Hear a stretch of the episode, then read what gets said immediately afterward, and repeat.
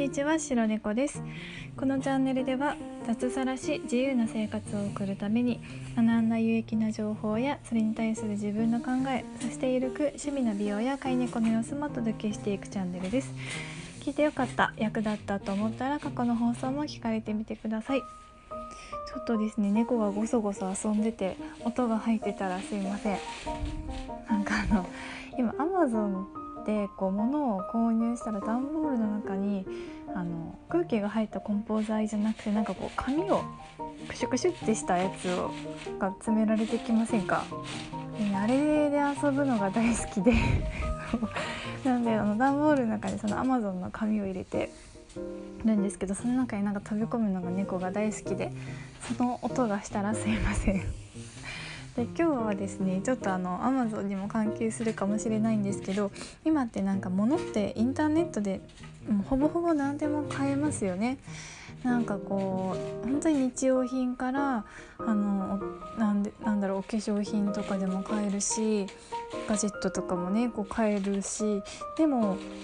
今もなおリアル店舗ってあるじゃないですか。でそのリアル店舗の中でもあのなんか人がめちゃくちゃお客さんにぎわってるわけじゃないのにずっとここテナント入ってるよなっていうとことかあったりしませんか？私もそれがすごい疑問に思ってあの私が一番最初に疑問に思ったのは結構な私が住んでる県のなおかつ市内の一番こうにぎわってる場所の、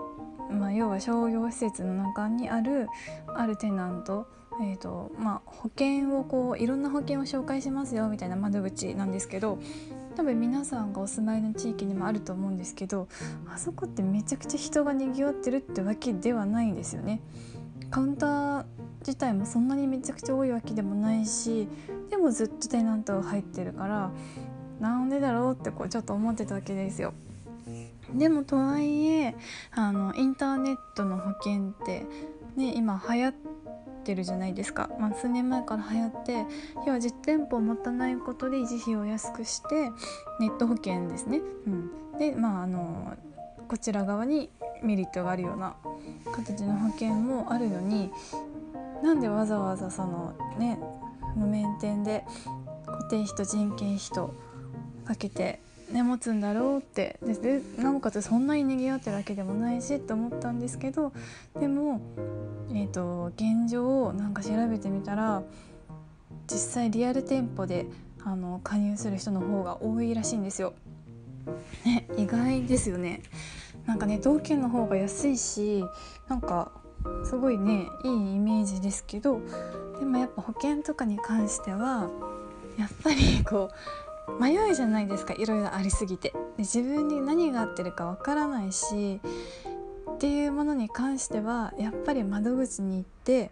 人から聞いて人からいいよって言われて背中を押してもらいたいっていう人の心理をね活用してる からああやって、ね、ずっとテナントもあるしってことが分かってああなるほどと思って、ね、あとそれに関して言えば家もそうでしょうし車に関してもそうでしょうし私みたいなこうガジェットとか全くもうちんぷんかんぷんの人とかはあのもう分かんないんですよ。インターネットのページ見ても。だからそういうなんかこうなんだろう。対面でやっぱりなんかこうそこにいる店員さんから話を聞いてこれがいいよって言われたものを加入するみたいな。うん、文化ってやっぱり